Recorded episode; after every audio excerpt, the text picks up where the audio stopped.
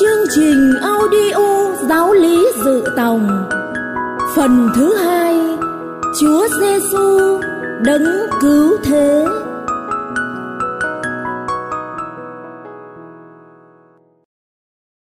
Bài 19 Chúa Giêsu chịu chết và sống lại.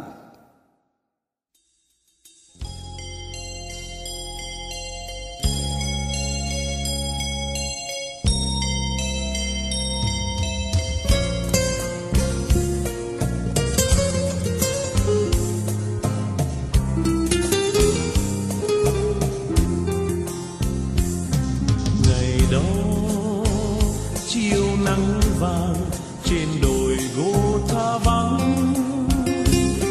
Chiều đó có ai cô đơn chết vì yêu? Yêu yêu nhân trần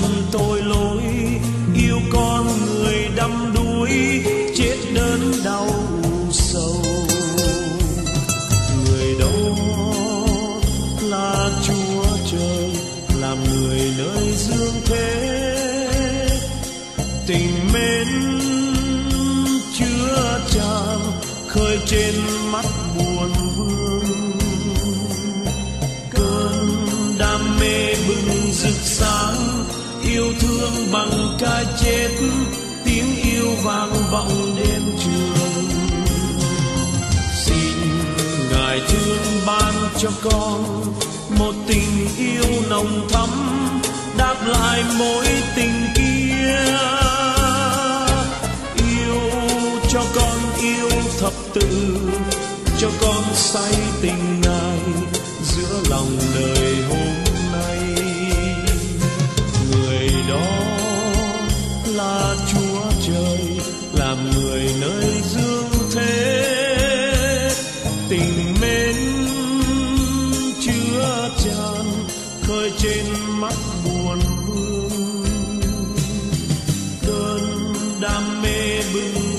Sáng, yêu thương bằng cái chết, tiếng yêu vang vọng đêm trường.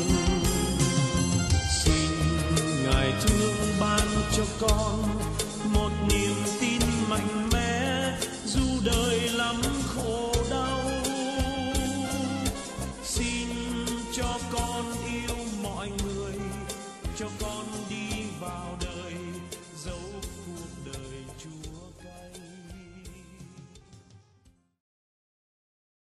Kính chào quý học viên chương trình audio giáo lý dự tòng. Trong bài giáo lý số 18 vừa qua đã trình bày cho chúng ta về tinh thần mới trong luật cũ. Qua bài giáo lý đó, chúng ta hiểu được thái độ của Chúa Giêsu đối với luật cũ. Ngài luôn tôn trọng và tuân giữ lời luật, đồng thời dạy người khác cũng biết tuân giữ như vậy. Qua bài giáo lý đó, chúng ta cũng nhận ra cách giữ luật của người xưa còn nặng hình thức. Vì thế làm cho đời sống họ trở nên gò bó nặng nề.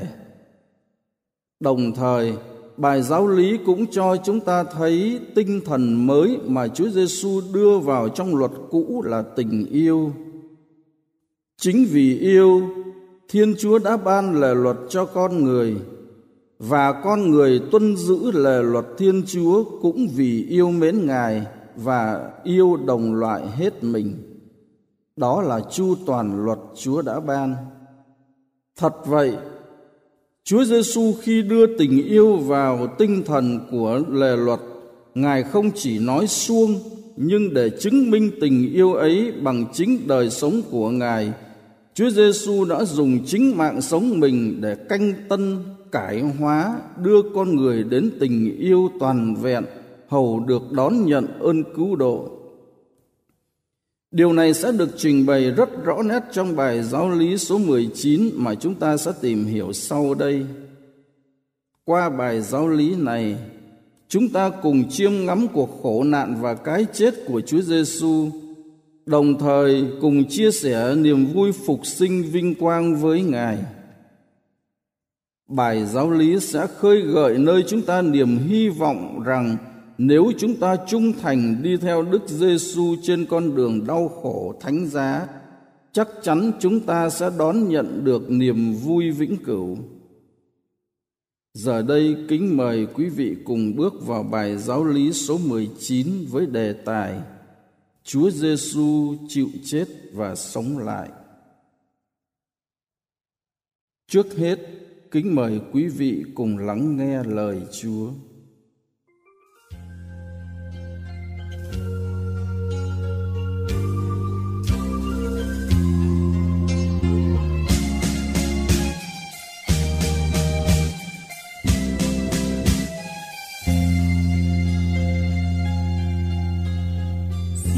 cho con biết lắng nghe lời ngài dạy con trong đêm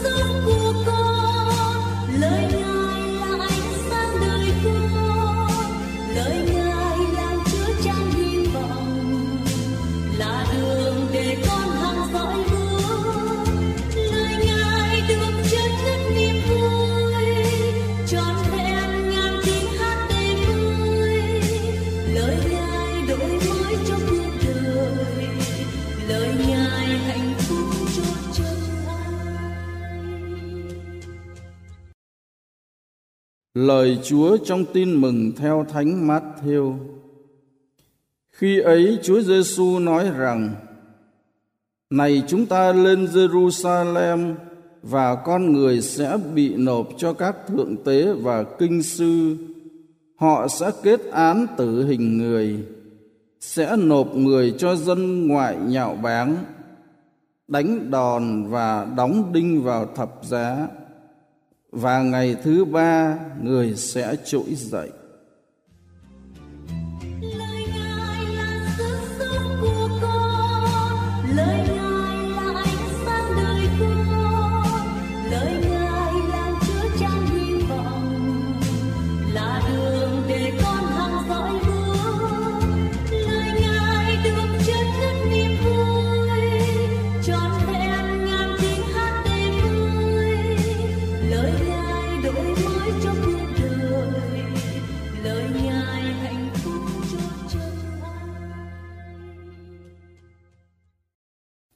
Kính thưa quý học viên, như chúng ta đã biết, Chúa Giêsu đã được Thiên Chúa sai đến trần gian để thực hiện ơn cứu độ và đem lại sự sống mới cho loài người. Suốt cuộc đời Ngài tại trần gian, Chúa Giêsu hoàn toàn vâng theo thánh ý Thiên Chúa và đã làm nhiều phép lạ để chứng minh sứ mạng của mình. Sau cùng Ngài bị bắt, đóng đinh vào thập giá và chết cách ô nhục. Nhưng Thiên Chúa đã cho Ngài chiến thắng sự chết và sống lại vinh quang. Đó là trọng tâm của đức tin công giáo mà bài giáo lý hôm nay đề cập tới. Chúng ta cùng tìm hiểu qua những điểm chính sau. Thứ nhất, Chúa Giêsu ban sự sống mới cho loài người. Thứ hai, Chúa Giêsu đã bị người đời lên án và giết chết. Thứ ba, tuần lễ của hận thù và yêu thương. Thứ tư, Chúa Giêsu chiến thắng tử thần. Và sau cùng, các cử hành trong tuần thánh của giáo hội. Giờ đây kính mời quý vị bước vào điểm thứ nhất. Chúa Giêsu ban sự sống mới cho loài người. Chắc hẳn chúng ta còn nhớ trong bài giáo lý số 5 khi con người sa ngã phạm tội, Thiên Chúa đã hứa ban đấng cứu độ loài người. Sau này, Chúa Giêsu chính là đấng cứu độ đã được sai đến trần gian. Người đến để tái tạo hạnh phúc ban đầu mà con người đánh mất. Chính Chúa Giêsu đã nói Ngài đến để cho dân được sống và sống dồi dào. Quả thật, bất cứ ai tin vào Chúa Giêsu đều được sống và sống hạnh phúc. Kinh Thánh cho thấy nhiều trường hợp như người mù nhìn thấy, kẻ què đi được, người câm nói được, người điếc nghe được, người bệnh được khỏi. Và những người tội lỗi như bà Maria Magdalena, thiếu phụ xứ Samari, ông Levi người thu thuế được tha thứ và trở về. Ông Nicodemo, một vị thầy đạo đức của dân Israel cũng đã gặp Chúa Giêsu và bình an vui sống. Chúng ta vừa kết thúc điểm thứ nhất, Chúa Giêsu ban sự sống mới cho loài người. Có thể tóm lại là Chúa Giêsu đến trần gian không phải để phá hủy, nhưng là để xây dựng, không phải để luận phạt nhưng là cứu rỗi. Bây giờ mời quý vị bước sang điểm thứ hai. Chúa Giêsu bị người đời lên án và giết chết. Mặc dù rất yêu thương loài người và đã nỗ lực rao giảng giáo lý của tình yêu cho con người, thế nhưng Chúa Giêsu vẫn bị đối xử tệ bạc. Một lý do rất đơn giản là giáo lý của Chúa Giêsu một mặt trái với ý nghĩ và thói tục trần gian gây chứng tai gai mắt cho nhiều người, thậm chí cả một số môn đệ. Phúc âm Thánh Gioan kể lại, khi nghe những lời Chúa Giêsu giảng dạy, nhiều môn đệ của người liền nói: Lời này chướng tai quá, ai mà nghe nổi.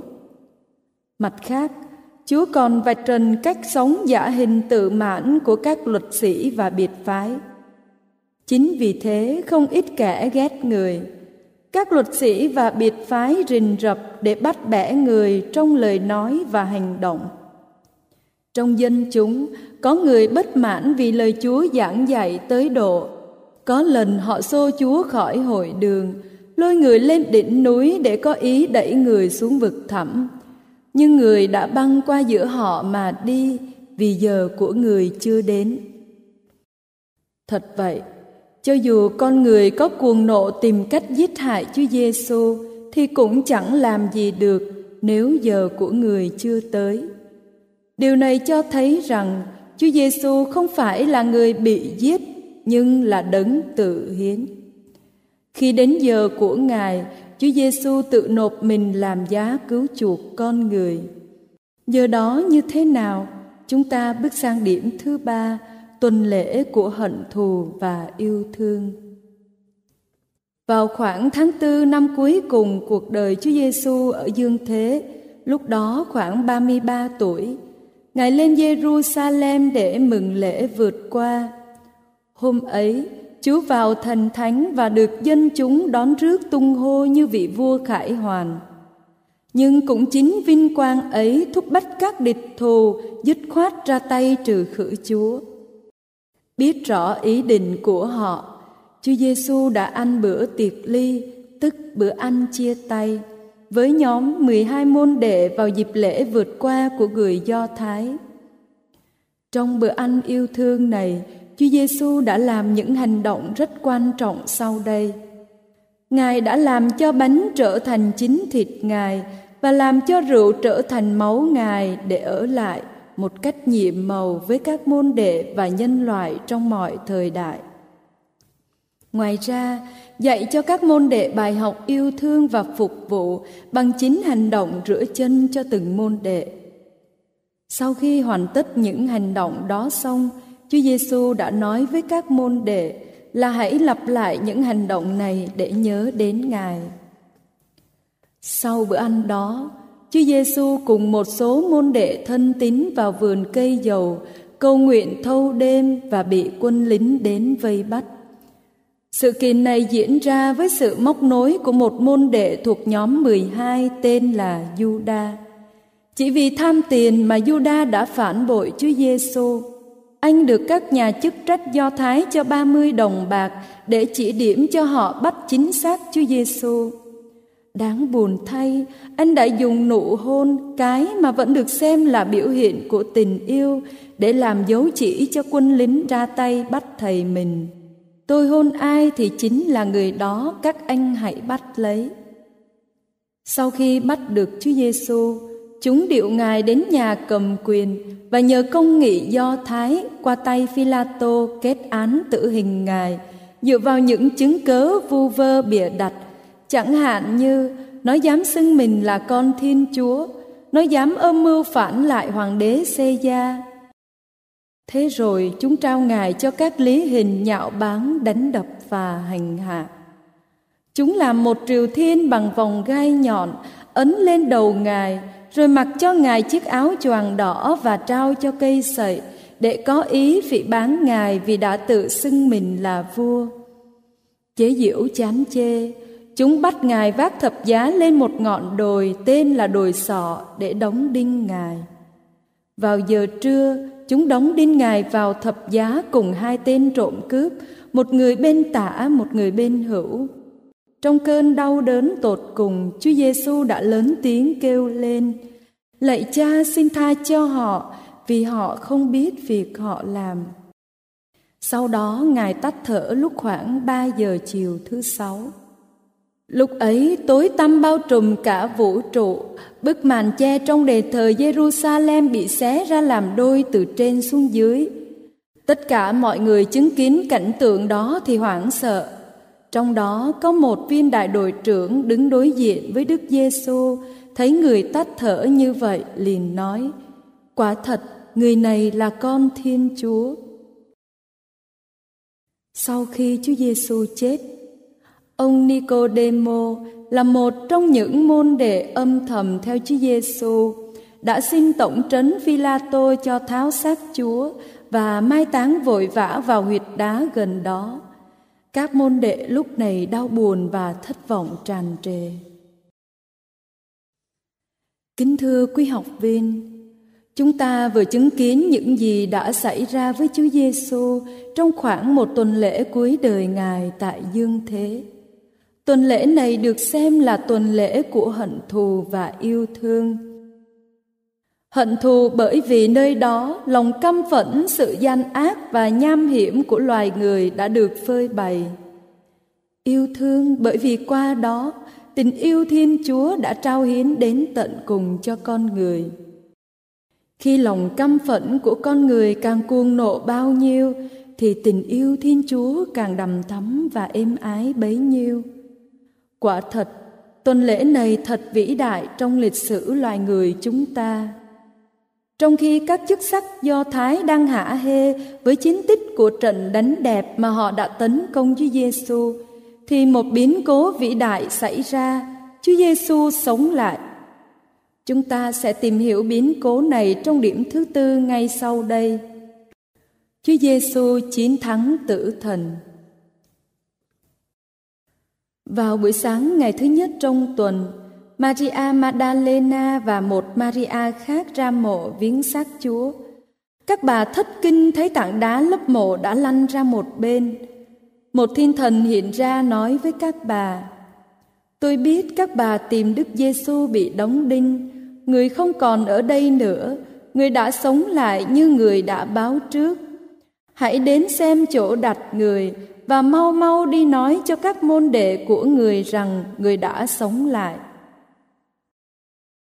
Sau khi sống lại, Chúa Giêsu còn hiện ra dạy dỗ an ủi các môn đệ, sai các ông đi rao giảng tin mừng, rồi người lên trời ngựa bên hữu Chúa Cha và người sẽ trở lại trong vinh quang để phán xét kẻ sống và kẻ chết. Ở trên chúng ta đã tìm hiểu các biến cố đã xảy ra trong những ngày cuối đời của Chúa Giêsu, bao gồm cuộc tử nạn và phục sinh vinh hiển. Tất cả những gì đã diễn ra với Đức Giêsu ngày xưa, ngày nay được hội thánh cử hành trọn vẹn. Các cử hành này được diễn ra trong một tuần lễ gọi là tuần thánh. Để hiểu được ý nghĩa của tuần thánh, mời quý vị bước vào điểm thứ năm cũng là điểm cuối cùng của bài giáo lý hôm nay. Các cử hành trong tuần thánh của giáo hội Tuần thánh bắt đầu từ Chúa Nhật lễ lá và kết thúc vào đại lễ phục sinh. Tuần thánh bao gồm những cử hành trọng đại sau đây.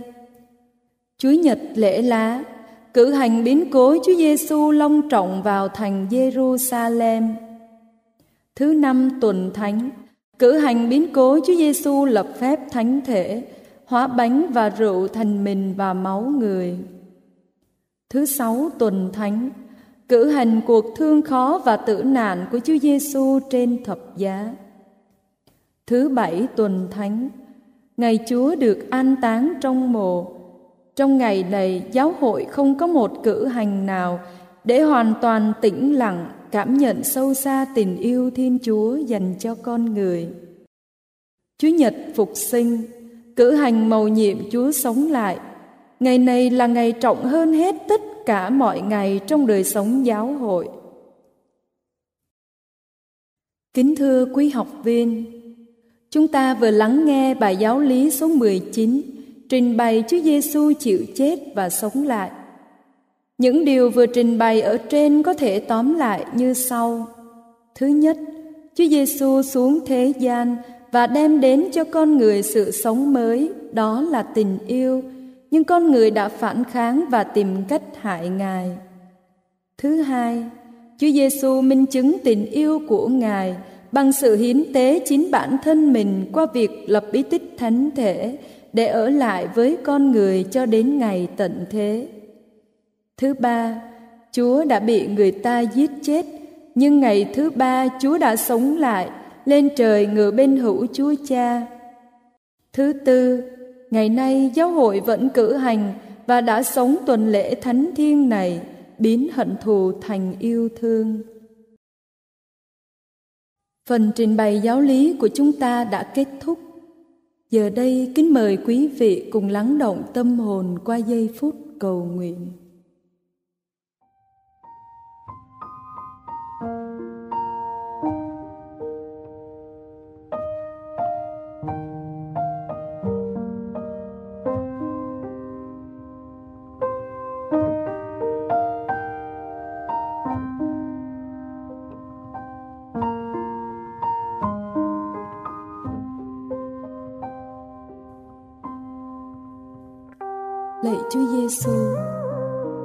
Giáo lý vừa qua đã giúp con cảm nhận sâu xa hơn tình yêu Chúa dành cho con.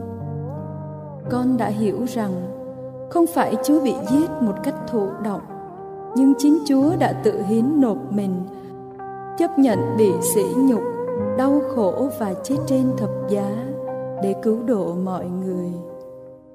Xin giúp con luôn trung thành theo Chúa và sớm trở thành con Chúa qua bí tích thánh tẩy để con được hưởng trọn vẹn ơn cứu độ mà Chúa đã dành cho con.